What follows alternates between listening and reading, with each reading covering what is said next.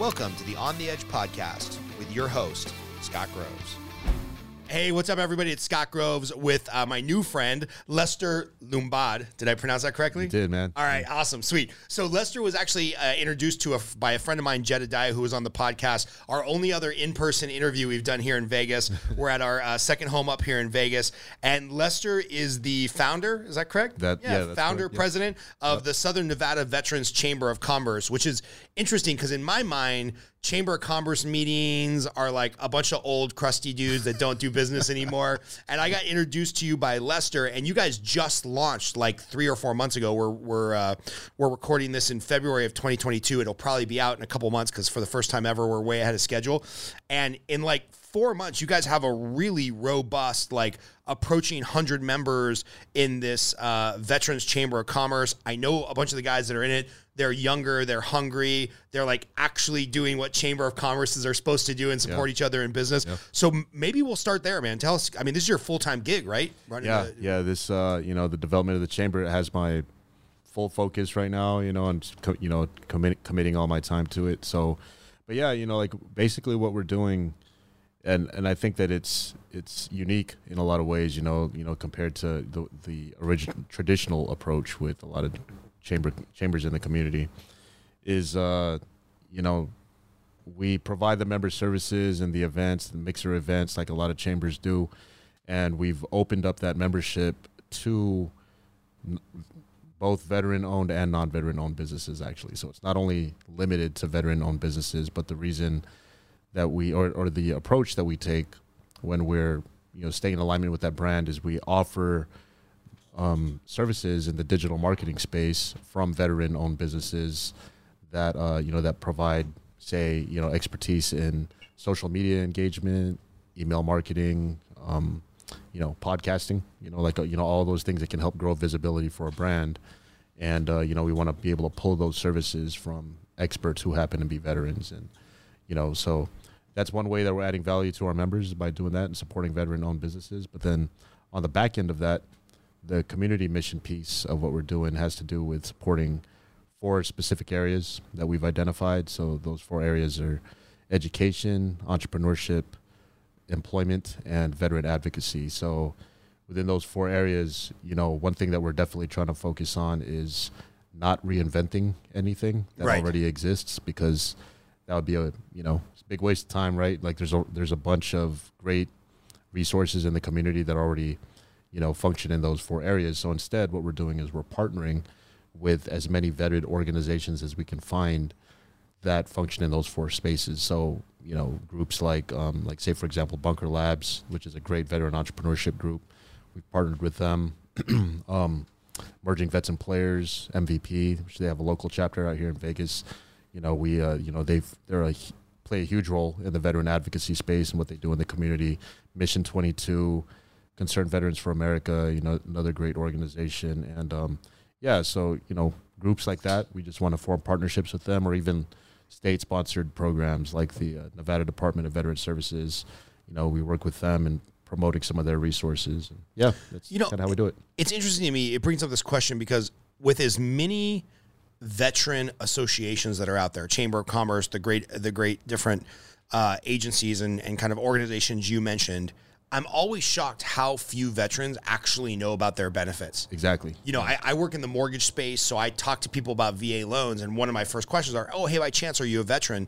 And I'm shocked how many veterans I talk to when I start to explain to them the event, the benefits of a VA loan, zero down, whatever. They're like, "Oh, I didn't know I could do that." And I'm like, mm-hmm. "Dude, that's like one of the biggest things you get out of your service is you get a house with zero down." And Right. if they don't know that, I'm sure they don't know all the other stuff Yeah. that that's available. So give us like a you know your hot list or like your your your funny story takeaways of like veteran benefits, veteran organizations that are out there that maybe vets that are watching or get tuned in in the Vegas area they just don't they don't even know about. Sure. Yeah, actually, you know that, that's a that's a great question because um actually th- I have a story that I like to tell. You know, like with one particular organization, it happens to be one of my favorite organizations in the in the veteran community, which is uh, Merging Vets and Players MVP. So amazing program. I started participating with them. I'd say like six months ago, maybe a little bit more than that. And um, the the reason why I uh, so the, the way that I was brought to their their program was through kind of random conversation with somebody that I know. And you know, before we started recording, you and I we were talking about jujitsu, right? And, and how both of us enjoy training jujitsu. And um, the MVP chapter out here, they they train over at Extreme Couture, which is owned by Randy Couture from the UFC. And um, you know, a lot of their their uh, so their their format for how they run their program is you have to be either a combat veteran or a former professional athlete. That those are the requirements, the eligibility requirements. So they they uh, they take this group of people that qualify for the program, and then they uh, enjoy a workout together. You know, you do some bonding through working out, and then they have a second element, which is a huddle element, um, which is which is basically comprised of, you know, discussing topics that are you know heavy on your mind, you know, things that you would like to be held accountable for, you know, to, to could because these are some goals of yours that are important to you, you know, things like that, right? And they're talking about these things in a in a safe environment, and it's super productive for all those people who are who are participating. So the reason why I say all that is because if I'm a person who's been training jujitsu for about ten years now, right, and I'm a military veteran, I personally had never heard about MVP before it was brought up to me in random conversation, and and I say that as awesome as, as their program is and as large as their marketing budget is, because you know they they, they were founded by Nate Boyer, who used to play for the Seahawks, and Oh, yeah. Glazer, and you know they have this giant marketing budget, and a lot of people in the community actually had heard about them, but I didn't, you know, and I feel like I, I, I was, I was kind of like an obvious target, you know, for Right. for who their target audience should be, and I had never heard about them, so I feel like if there's other people in the community who may have been, you know, maybe they, they fit the same characteristics as me, but they actually had a, a strong need for a program like that and the pure peer support that they offer, then um, you know, they they should hear about that, you know, they, rather than just randomly hearing about it Right, right. in conversation. So Yeah, i is there a is there a repository of resources for veterans? I mean, I, I'm I'm guessing they can go to the VA, VA portal, the government, you know, the government agency to find out about healthcare and and housing benefits and things of that nature. But is there a good website or a good, you know, you guys, the Chamber of Commerce, keeping like a directory of available programs and outreach and grants and social networks and stuff like that? Yeah, I mean, like you know, there's uh you know, again, like you know, say the Nevada Department of Veteran Services, they're a good example. They have a ton of resources that are listed on their website.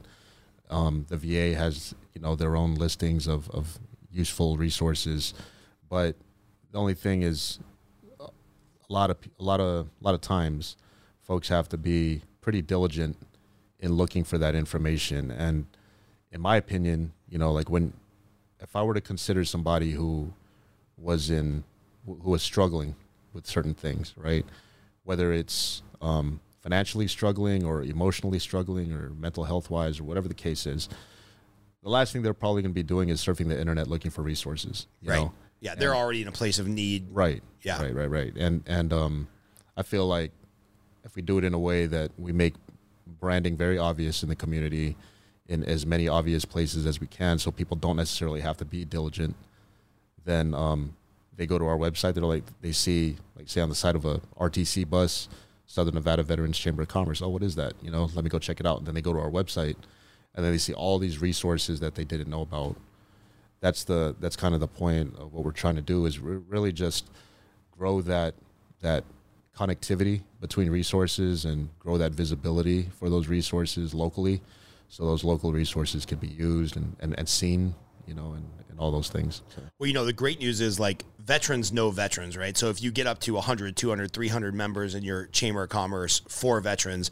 they're going to know veterans. And then it's kind of like this force multiplier effect, Exactly, right? Like yeah. six degrees of bacon. Like I know you, you know another veteran, they know a veteran who's struggling, and hopefully we can get them in the right program or, Yeah. you know, get the right resources or something like that. Um, right before we started rec- re- recording, you know, I, I asked you why these veteran programs and, and the Chamber of Commerce and, and basically just being a vet and, and military service is so important to you.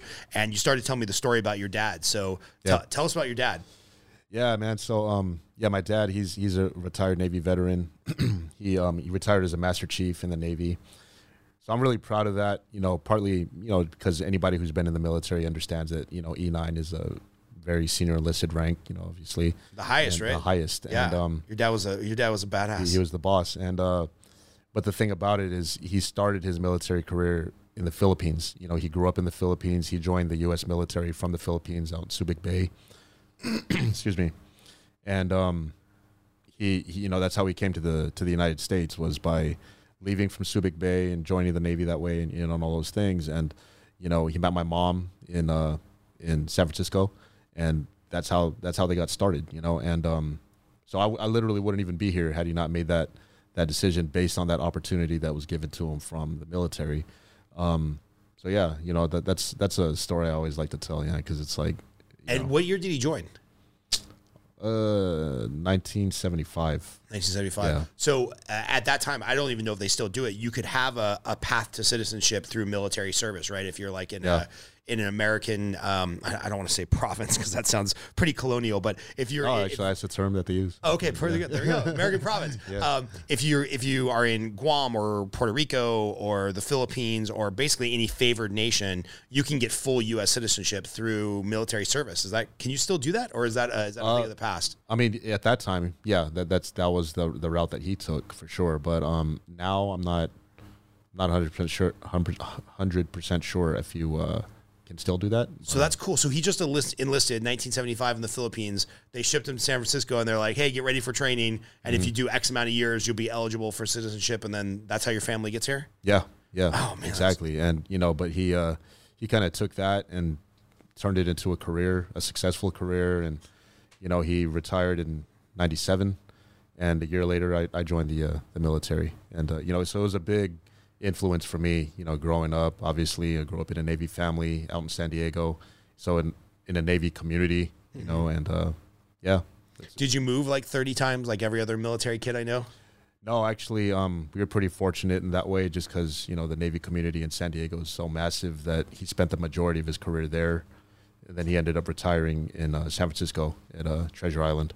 Oh, that's awesome. Yeah, And, and then that's not the end of it, right? Because your wife, uh, JD, she also has military service. yeah. So, um, so again, you know, like the the military opportunity part of it is is big in our family. So, um, my wife actually ended up joining the service as I was coming out. I, I left service in early 2005, and she was in the process of applying for medical school at the time, and excuse me.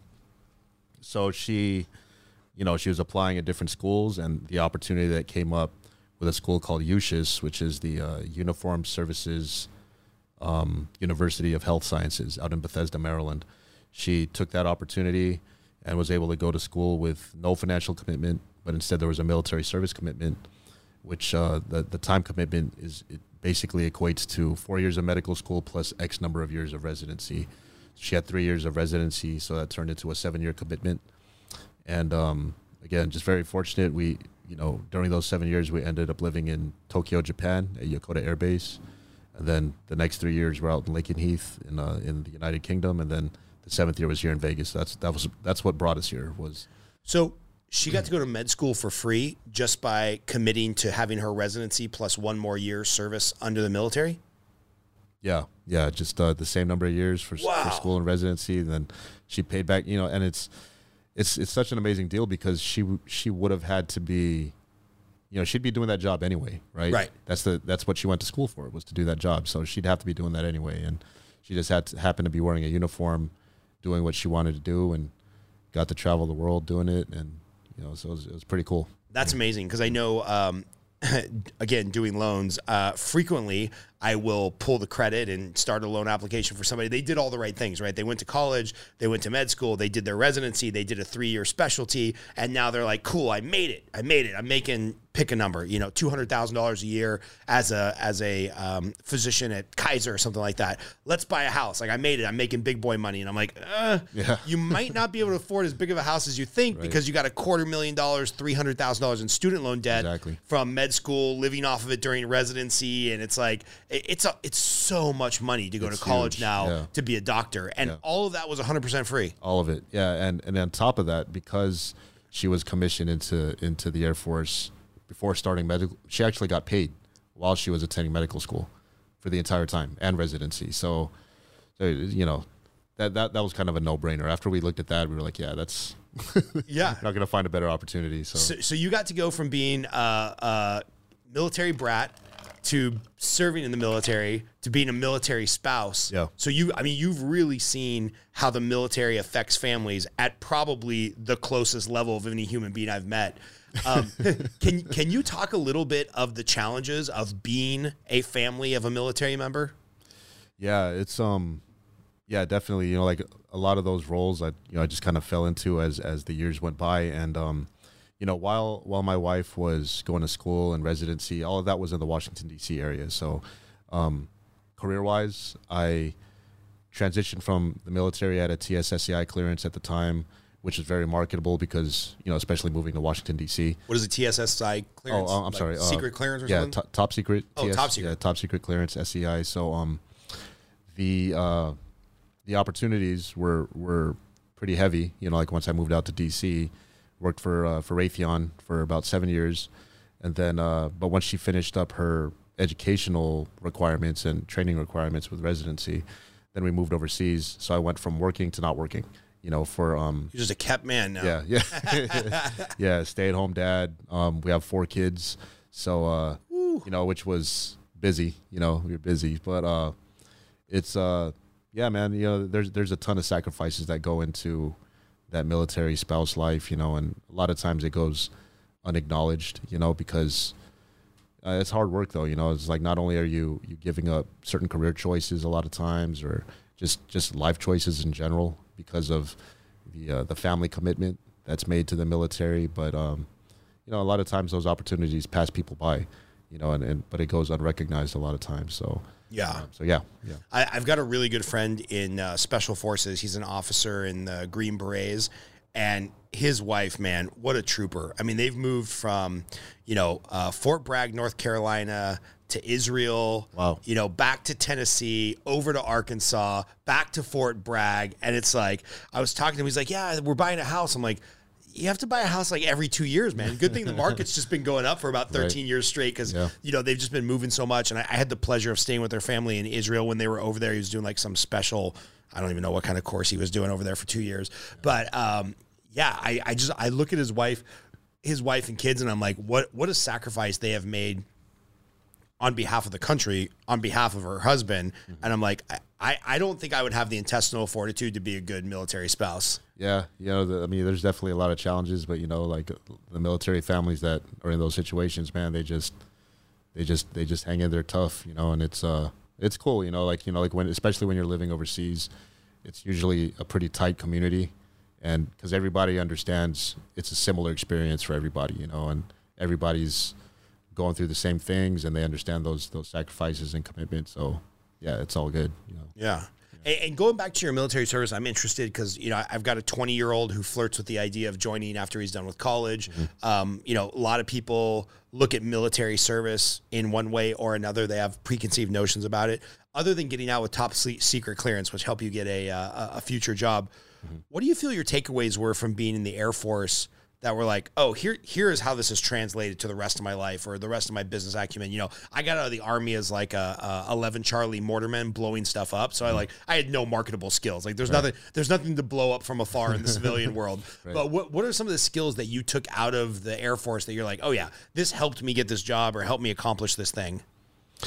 Man, I would say uh like structure is probably the biggest thing that I took from uh you know my time in the military cuz I'm I wouldn't say that that's something that I had going into the military. You know, I was I was 19 when I joined the service and uh you know, I was 19 year old, you know, I didn't have a lot of structure in my mind, you know, Right. but um when I came out I definitely had that, you know, like I I had just this way of thinking of this is the outcome that I want, and these are some of the steps that I need to take to get there, and kind of formulating that in my mind before pursuing something, you know, or, or kind of figuring out how I'm going to get to that endpoint, or at least having a, a framework in my mind to do that. that. That's that's something that has stayed with me since I left the military, and you know, it's it's always been very useful to me. So you got your kids doing push-ups every time they get in trouble or something like that, you know, like different variations, you know. nice. So, talk to me about the Southern Nevada Veterans Chamber of Commerce. Like, you know, for people that are listening that don't know what a chamber of commerce is or even what like a professional development group is. You know talk a little bit about you know how, how you founded it how you're finding the people and like what you do. You know you just get together and drink beer or is there like uh, give business presentations? Like what, what is what does a good chamber of commerce do? So what we do is we um we we, we follow a certain event format per month. You know, like since we've started, and you know these are monthly events, and uh, you know we just kind of follow the same the same sequence each month, and and that format is comprised of a monthly mixer event, so you know folks can form those community relationships as organically as possible. so you do drink beer I do drink. Beer. I Okay, drink a lot of it. Yeah. perfect i'm, com- I'm coming to an event then Yeah, definitely. And um, I, yeah, you know, I have a good contact for you. We have we have a guy um, who's become a really really important resource in the chamber. He's he's one of our senior vice presidents. His name's T.J. Henderson, and he's going to be the uh, the chapter founder for the Veterans Beer Club out here in Las Vegas. So, perfect i'm in yeah, so we got to get you involved. Um, but yeah, you know, we you know the, through our mixer mixer events, we uh, we just want people to have a good time. You know, create a good environment so people can form some some good business conversation and relationships organically. You know, make friends basically. Um, and then aside from that, we have educational events each month. Uh, so far, we've had the the local SBA office come out and talk about their resources and kind of an intro to the SBA. Um, we also had a you know U.S. Bank come out and talk about some programs that they that they have to offer specifically to veterans.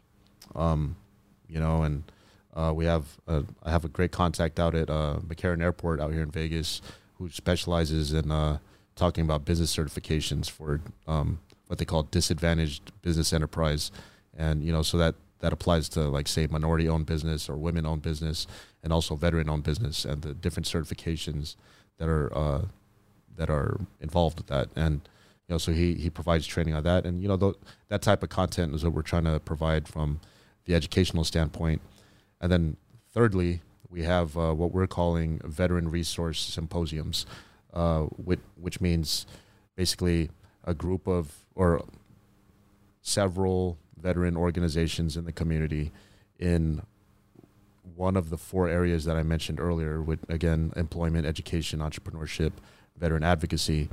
Um, so in one of those four areas, depending on what month it is, we'll gather a handful of groups, um, you know, that talk about you know that that area of focus, and they'll just set up tables, hand out literature.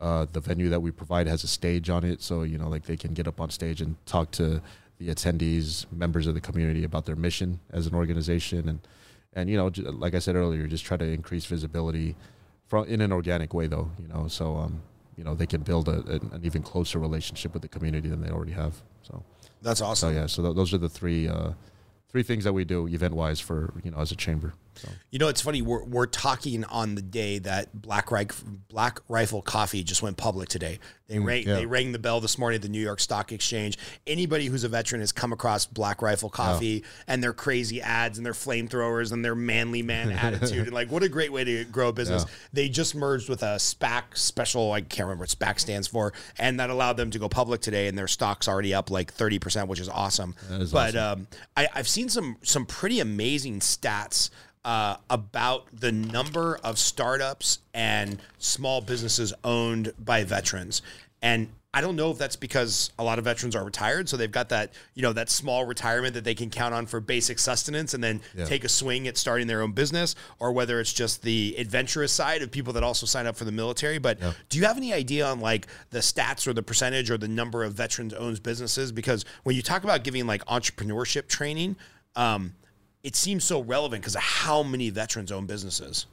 Yeah, I mean, I don't off the top of my head, I don't I don't know the exact uh, numbers or stats, you know, that that go behind that, but um I will say because this this conversation has happened a few times, you know, like, you know, why do veterans who transition from the military like why is that interest there as far as, you know, entrepreneurship and um it's, it's always an interesting question, but you know, I think that again, it kind of goes back to that that structural piece and and that combined with the fact that if you were doing a certain job in the military that wasn't necessarily may not be what you want to do with the rest of your life, you know, and and but you don't know you don't know uh, what direction you want to go, so you kind of take something that you're passionate about, or maybe has a little element of what you were doing in the service. You provide that to the community, but then like with your own structure and your own flavor.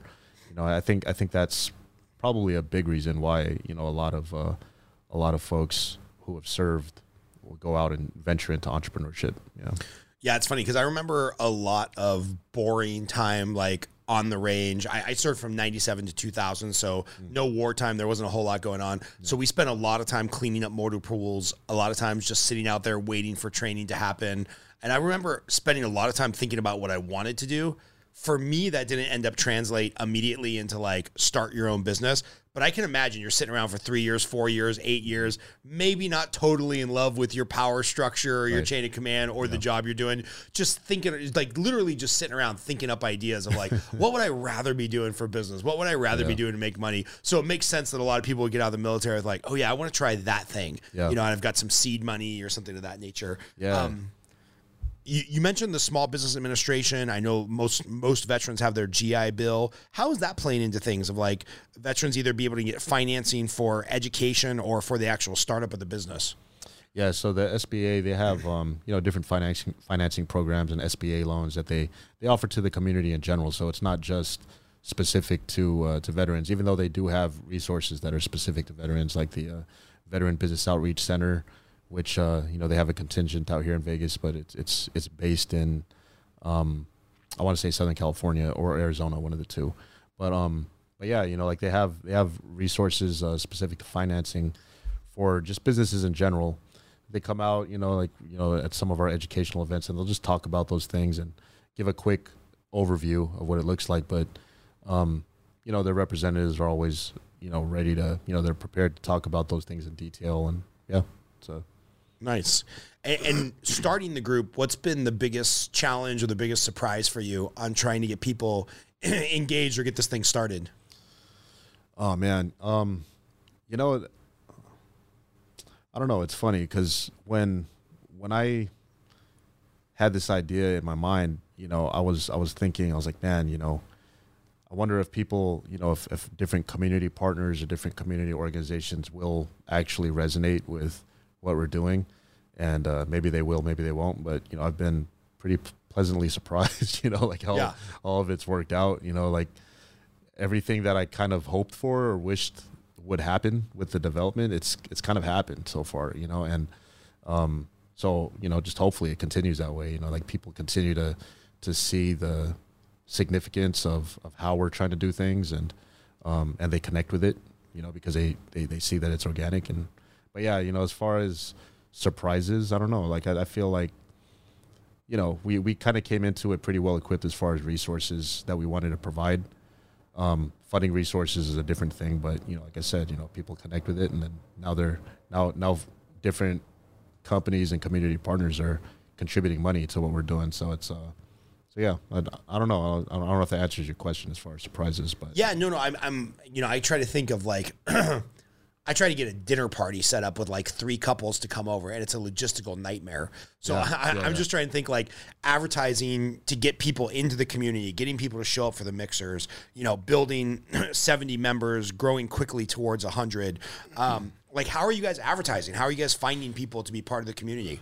man okay yeah so really a lot of a lot of our event turnouts have been through um word of mouth but like through you know social media channels like linkedin especially you know um I'm, i've become pretty heavy on linkedin since we've started this. I wasn't too involved in linkedin before that but then i've definitely seen the value of it in connecting with people locally so um yeah, you know that that's kind of how we've been getting out the word, and then just I'm constantly meeting with people out here, and they all have their own networks and their own uh, communities, you know, behind their own brands, you know, and um, the more people that we connect with, the more the more the word gets out, you know, because once once a person in a leadership position connects with our mission and how we're doing things, then they they spread the word for us, and like we've we've been fortunate in that way to to be able to you know earn some good ambassadors out here in the community, you know, Nice. supporting what we're doing. So and who is like a who's a perfect ambassador for you you know when you look at like your avatar for like this is my rock star member of the veterans chamber of commerce like who are you guys looking for Oh man. Um I don't know. You know, like we, I have a couple people in mind. You know, I can give them a shout out right now. You know, like people who Sure. who have definitely helped us out. You know, I, my, my boy uh, Bruno Moya over at MVP.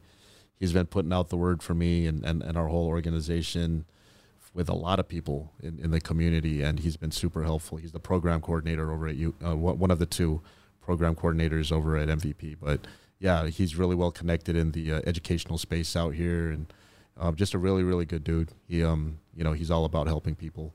So, but yeah, you know like people who who uh who just want to help the veteran community. You know, like they once they see that we're coming from that same place, they they tell all their friends. You know, and it just kind of that's how our event turnouts have been uh, getting produced is off of that, and, and and really us kind of figuring it out as we go. You know, without having a traditional marketing background, you know, and how to do those things. Like we've just been using what's available to us and the people that we've been fortunate to meet. So just all guerrilla marketing, huh? Pretty much, yeah. Nice, yeah, pretty much. Nice. And and if you picture out, you know, a year, two years, five years from now, like what what does a thriving veterans chamber of commerce look like? Hmm. Yeah. So we have we have certain numbers in mind for sure. You know, as far as membership base, you know, like we're we're trying to hit a certain number by the end of this uh, by the end of this year. Um, Come on, give us the big number. Because the give us the big goal for 2022. 2022 is 500, 500, 500 members. members. Yeah, love it. That's what we're shooting for. We're we're gonna hit that, and then um, and you know, but long term wise, you know, I I just want to see, I want to see for one, I want to see our our chamber brand to be highlighted across the valley for the reason that not not just for popularity purposes or anything, but because again, like I mentioned earlier, when when veterans in the community are able to connect with one single brand and that single brand is able to connect them with all the other resources in the community, it makes it that much easier for, for everybody to find what they need.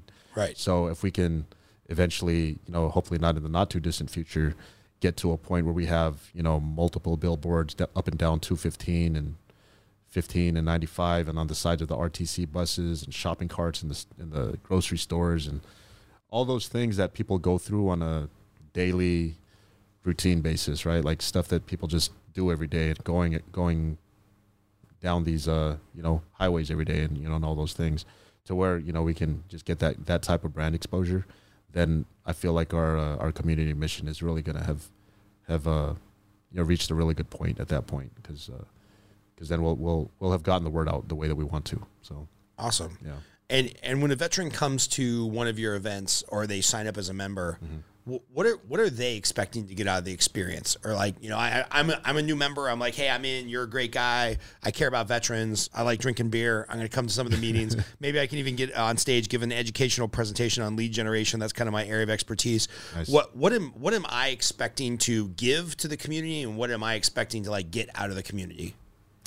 So we definitely want you know everybody who attends our events to to come out with uh, a positive experience and a bunch of good relationships you know that are that are organically created you know like we don't we we try to stay away from folks handing out you know stuff that you know like just overly pushing their business at our mm-hmm. events you know like th- there's nothing wrong with that obviously you know like you want you do want to promote your business but it it needs to be done a certain way and through a relationship building process so we just want people to come and have a good time and you know make some friends in business and make some friends in the community and then kind of take it from there, you know, and, and that's the type of vibe that we're we're trying to create at our at our events, and you know, so yeah, like and then and then if I, I'm a firm believer that you know, like when you come to any setting and and you and you come with the intention of contributing value to the people that are there, then it comes back around, you know, and and I think that you know someone like yourself that has something great to offer in, in your area of expertise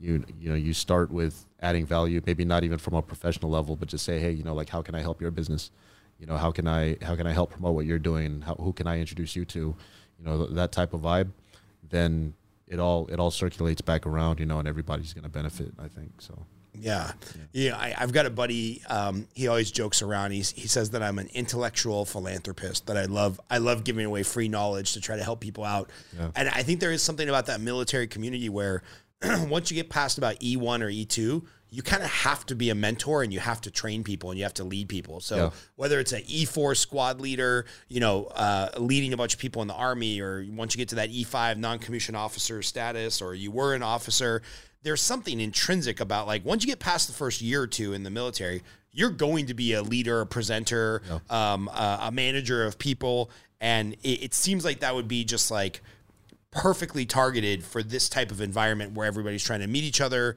learn from each other, but also teach each other. Like it just, it just, it seems like you've got something really special here that you're setting up. Um, Thank you. I don't even know if there was a question there, but I, I, may, may, maybe just, maybe just confirmation bias. Like, do you feel like military people are a little bit better than average at leading, teaching, mentoring? Like, does that just come naturally to a lot of your members? Yeah, I mean, I th- yeah, I, I agree with what you said. You know, like it, all of us are kind of set up for that. You know, if you if you want to call it, you know, setting setting us up for success in that way. You know, because you know you arrive to your your new duty station and you have a you know a person who's kind of designated as your sponsor or you know whatever you want to call it, right? At, at that new that new uh, duty station and and they kind of guide you and show you like all the resources that you need and show you where to go, show you where to get your dry cleaning done and where the commissary is at, you know, and all those things. And um, and then they kind of walk you through the different areas of your workplace and who you're supposed to know, um, you know, you know, and all those things. And and that's that's really important. That's that's that's just a, an important social skill to have. It's not outside of your normal area of responsibility, just knowing what your whatever your MOS or your AFSC was, but also, you know, just how to get by in a new area, you know, in a new setting. You know, um, people in the military are kind of naturals at that, you know, because because all of us have been through that. So. Love it. And most importantly, how are you dealing with being a father of four kids? how, old are they, first of all? Um. So yeah. So I had two boys and two girls. My oldest daughter just turned fourteen Oh, last month. So you know that that's uh, you know, it's a unique set of challenges there. You know, but we're but yeah, she's a she's a really great kid. Um, and then my my older son, he is about to turn ten in a few days. Younger son just turned eight, and my youngest daughter just turned five just a couple days ago. are, are, are you all done? Or are you going to have some Oh, we're definitely done. no question, done. oh, I'm joking over here. The look on your face of like, no, Yeah, no, no. we're real done. Yeah, we're real yeah, done. no hesitation. no, it's amazing, man. Um, and I always like to ask questions when I'm talking to fathers. You know, it's it's funny. I started I started asking this question when I knew I was going to be a father. My wife and I were married a month, two months before we found out she was pregnant, three months maybe. We were born in March. My son was born the following February. and I started asking all these dads. I was like, "Hey, man, what's the best thing for for older fathers that you did as a father, or what's the best thing you're doing right now as a father with your kids?" So I want to ask you the same question. Like, uh, in any way that you feel you're crushing it as a parent, what do you think is the best thing you're doing with your kids? Man, um, I would say just being mindful about how much time I allocate to spend with them, you know, and and that that really came from that opportunity of just spending a lot of time with them when I was a stay-at-home parent, you know, like when we were living overseas, and I kind of understood the the importance of that because I think that in a lot of cases, you know, when when you have really busy parents who are really caught up in their job and just the grind, you don't really you know like everybody who has kids knows like you don't realize how much time is gone until you realize like how tall they've gotten and how much mature they are. But then because i was able to spend like 100% of my time pretty much you know like with, with my kids and all the way from changing diapers up until they went to kindergarten you know then um i just i just kind of valued that time you know if that if that makes sense. Like i i um i just saw that that time was definitely limited, you know, because it was going to be over at some point, you know, like when Right. they go to school and then they just started getting older. Wife was going to make you go back to work. Yeah, exactly. exactly. So like, you know, now I always I've always just kept that in mind, you know, like the um, the time that I spend with them now, especially because they're they're all a little bit older, you know, I just uh, I just try to be mindful of that, you know, like that they're going to they're they're they're getting older, they're not getting younger, you know, and I got to make sure we uh we don't get we don't get any of that time back, right? Like they don't Yeah. get they don't they don't get to be small again. So Yeah. My, my buddy John Roman runs a mastermind group for fathers where it's like, you know, fathers that are being business owners, not business owners that are trying to find time to be dads. And um, this group has talked a lot of times, like with your daughter, like, you've got four summers left. You, Yeah. only- you only got four summers left before she's going to want a vacation with friends and family and off to college, or friends, I mean, and off to college, and family's not going to be cool for a few years, you know? Yep. Um, and like the first time that they told me that, they're like, yeah, you've only got like 15 summers left with your kid. I was like, dude, 15 is not a lot of numbers. You know, I, I, I like I brought a tear to my eye. I was like, I only get like 15 summers left with my kid and got to make Yeah. the, the best out of it. So, um, Uh, yeah, so now that I've made you cry that you've only got 10 summers left with your kid and eight summers left with your other son, um, uh, do, do, do they have in their mind yet, like, oh, grandpa served, dad and mom served? Does that conversation come up at all about them being in the military or, you know, playing soldier and then actually saying, wait a minute, everybody in my family was a soldier. I, I want to go be a soldier. Yeah, my uh, my older son had he he definitely notices it. He's mentioned it to me a bunch of times. You know, he knows that my dad and and my wife's dad was he actually came. You know, he joined the Navy too, the, the same way that my dad did. You know, from from Subic Bay, so he knows. Oh, both both your you and your wife's parents joined uh, the military from the Philippines. Yeah, Amazing. Yeah, yeah. and they both came here the same way. And uh, you know, like I said, like my dad did full Navy career, and my, my, my son knows all of those things. Then he knows that um, both both me and my wife were in the Air Force too. But he saw my wife go through it, you know, because I wasn't in the military anymore. Right. But that's influenced him a lot for sure. To where he's told me a bunch of times that he wants to join the military when he's an adult, and yeah, so I was like, cool, man. If that's what you want to do, then you know, I'll I'll, I'll help guide you through it. Make sure you make you make the right you know the right choices, I guess. But Yeah. you know, so Navy SEAL right away. Just have him start, have him start doing push ups now, Yeah. swimming. Yeah. Just like tie his hands together and throw him in the pool so he can start getting ready for Navy SEAL training. yep. Oh, that's awesome, man. Um, what what else did I forget to ask about? You know, starting the chamber or things that you're looking forward to, or is, is there any um, is there any financial hardships or funding that you guys are trying to get? Like, what what, are some of the mechanisms of the actual chamber? Yeah, so you know, like we're definitely always looking for you know some funding partners to help us support what we're doing. Um, you know, right now it's it's completely bootstrapped. You know, it um, you know, it's the the initial costs all came came out of my pocket basically, and you know, just uh, you know, trying to, but we're trying to do things the right way. You know, so we're not in any rush, and we're we're trying to partner with the right people in the uh, in the community that want to support us. But luckily, we've we've uh, been blessed with some great conversations and great new relationships that have turned into funding support. You know, so um, so we we've been really lucky with that lately, and um, yeah, so we're just we're just trying to, you know, kind of go from there. But um, yeah, if if if anybody's interested in, in uh, sponsoring or you know supporting us as a donor, uh, please get in contact with me for sure. That's awesome. Yeah. Um, what, what do I need to donate to to like sponsor a breakfast or a, I think I'll sponsor a beer. I'll sponsor a mixer. so Mo- Movement Mortgage, the parent company I work for, and Scott Groves will definitely will sponsor a, a, a mixer and we'll leave the tab open for a few drinks. I know I know I know Army guys and Marine guys. I don't know about Air Force guys, but I know Army and Marine guys can drink a lot. So I won't leave the credit card open all night, but I'll buy like the first two or three. Um, Yeah. What does it What does it cost to be a member? Like, what does the financial obligation look like for you guys on the commerce side, for the chamber side, and then for the member side? Yeah, so um, for membership, it's uh, annually. Um, we're at, we're offering basic memberships for uh, three hundred bucks a year. Oh, So um, you know, it's pretty it's pretty affordable. Yeah, pretty yeah. reasonable. really cost Um, effective. Yeah, um, that that includes you know event access. Um, for the most part, all of our our um, events will be of no charge to members, except for a couple of exceptions in the year, you know, higher cost events that just support them. But other than that, um, yeah. So so event access, um, you know, put your branding on our newsletter, um, on different uh, you know welcome sequences that we have for new members. You know, we can have our existing members on those uh, on those welcome sequences.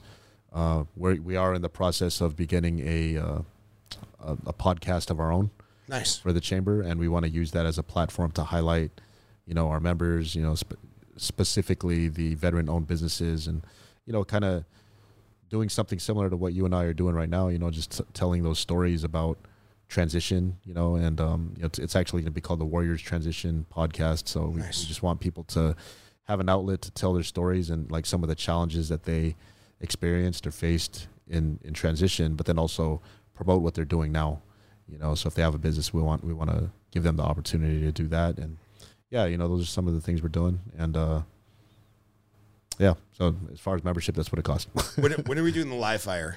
Live, live, fire mixer event where we go out to the range and shoot. That can get a Oh, little yeah. expensive with what ammo costs this day. Yeah. I, I wouldn't expect the chamber to pay for that. Everybody needs to pay for their own ammo.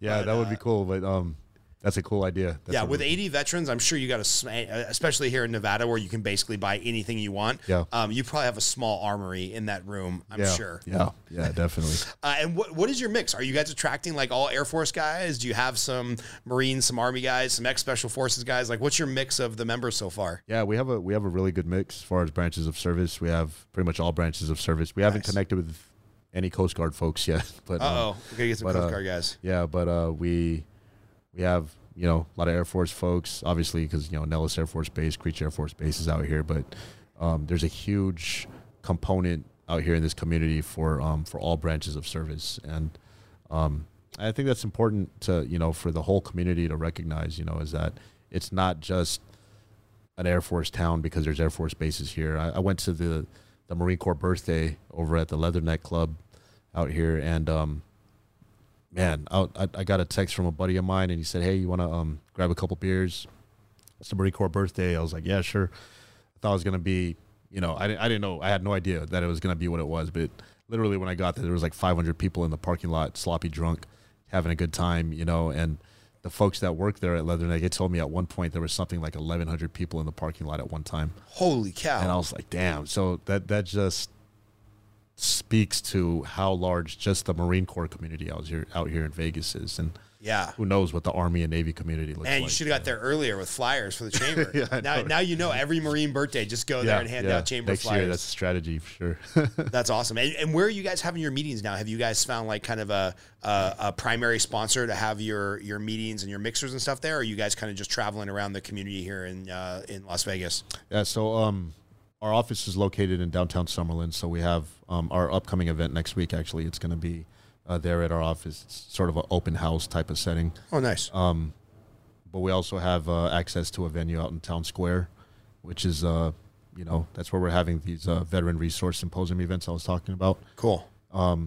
yeah and then aside from aside from that you know like we we're, we're trying to find a mix of different areas in town that we can have have our events so you know not everybody wants to go to summerlin not everyone everyone wants to go to henderson or town square Right, right. you know so just kind of spread them out you know and we've been uh we've been pretty fortunate we have um a pretty good listing of venues you know that are for upcoming events that we can use and in different parts of town so Nice. kind of depends How long have you been in Vegas?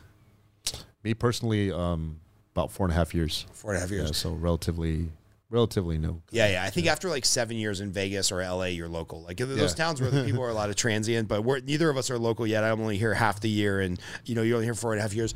I heard something that was kind of tragic, but kind of made sense to me because I, I grew up coming here all the time. My uncle lives right down the street. He's been here since the 80s.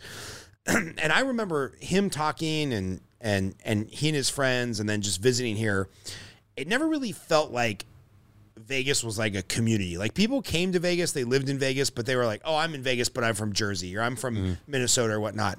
And then tragically, after the shooting that happened at the country music concert, Yeah. and they kind of came up with the with the the bumper sticker, if you will, Vegas strong, Right. And then it just so happened the Golden Knight hockey's team was local for the first time that year and yeah. something for the whole community to to root for. Yeah. And then the Raiders came into town since I've been spending more time here since we bought a second home up here, it feels like Vegas is actually more of a community where people would join the Chamber of Commerce. And maybe I'm making this all up in my head, but somebody who's lived here for like 25 years the other night, we were having a cigar and he brought this to my attention. He's like, "Yeah, I I hate to say it, but it was it was in his mind the tragedy of that shooting at that country music event that kind of like solidified the community around being community. So, have you felt any of that since you moved here? Because you would have been moving here right, you know, Yeah. right before that happened. We, yeah, we, we actually moved here about two months before the shooting happened. So like we were brand brand new to the community, and um, so I, I really have no base for comparison. right.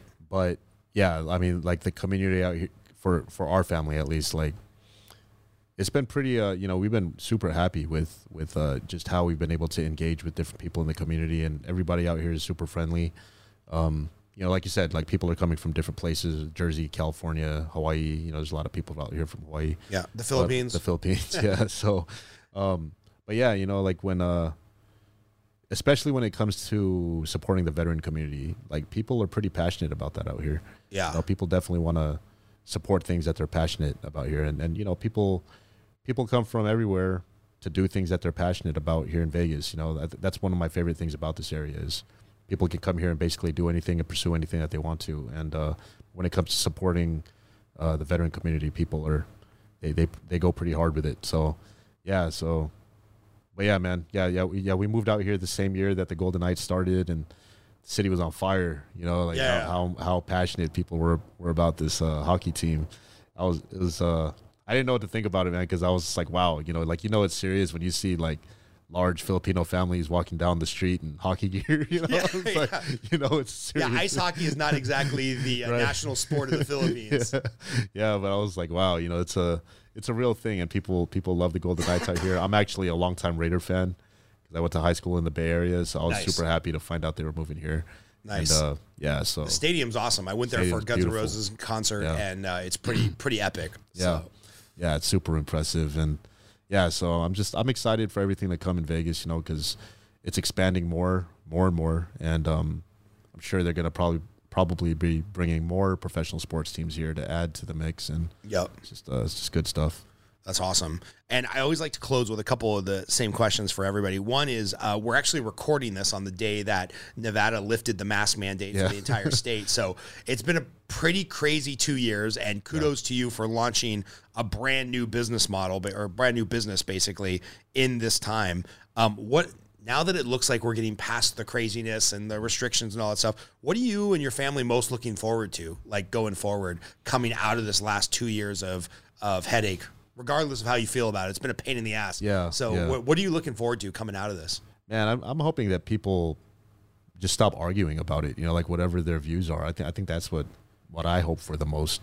You know, because I mean, yeah, everybody feels differently about it, and everybody is afraid of something when it comes to this. You know, like whether it's the the uh, the virus itself or the laws that are being created because of it, or you know, whatever the case. But man, like people get so crazy over this stuff, and I I, I don't know. I have a hard time understanding it. You know, like wearing a mask, for example. I'm not I'm not a fan of it, but if it's gonna keep my kids in school, Yeah. then who cares? You know, So Right, right. I'll wear a mask all day if that's what I got to do to keep them in school. So, you know, so yeah, you know, like I So getting back to people not being bitches. exactly. Yeah. Everybody's Yeah. just been bitching too much, myself included. I Yeah. got to be honest. Yeah, me too. I, I go on my rants, you know. Um, But yes, I will. I will definitely be also looking forward to a time when less people are bitching at each other because uh, I just I can't handle. I can't. I can't handle going into Starbucks and, and seeing two people that are probably good people fight about masks or mandates or whatever. Uh, it's, Yeah. it's just too much. It's just too much. Um, and then this might be a weird question, but I feel like you can get to know a lot about somebody from from this question. Favorite movie and why? Berry Gordy's The Last Dragon. Really? Yeah, All right, tell me about this movie because I'm I'm quite the movie aficionado, and I've never seen- I've never seen the Last Dragon. Oh my God, you you've never heard uh, of Bruce Leroy and Sho'nuff? no, Oh man, you have to definitely check it out. It's it's a it's a childhood favorite of mine. You know, it's more nostalgia than anything. But Okay. um, yeah, man, I, it's that's What's always my answer. Is it like a kung fu spoof or what is it? Yeah, kind of. You know, like it's uh, it's about a, a guy. You know, his name is uh Leroy Green, but you know everybody calls him Bruce Leroy because he's a big Bruce Lee fan.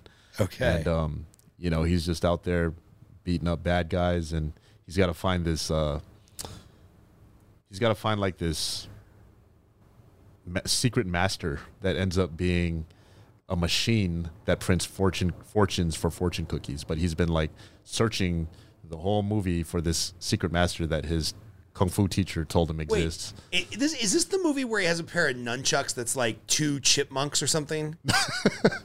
No, no, no, Okay, no it's okay. a different one. Yeah. All right, I think Like- it was some spoof karate movie where the guy has like nunchucks and they're like they're like two chipmunks like chained together and they're like biting as he's anyway. This is a different different movie I'm thinking of. I don't know what movie that is. Yeah, All he gets uh he gets what they call the glow at the end of the movie. Berry man, Gordon's it's- The uh, Last Dragon. Yeah, definitely check it out. It's All a right. classic. I'm It's watching. Classic. I might watch it on on Netflix tonight. I hope you do, man. Um, uh, any other favorite movies?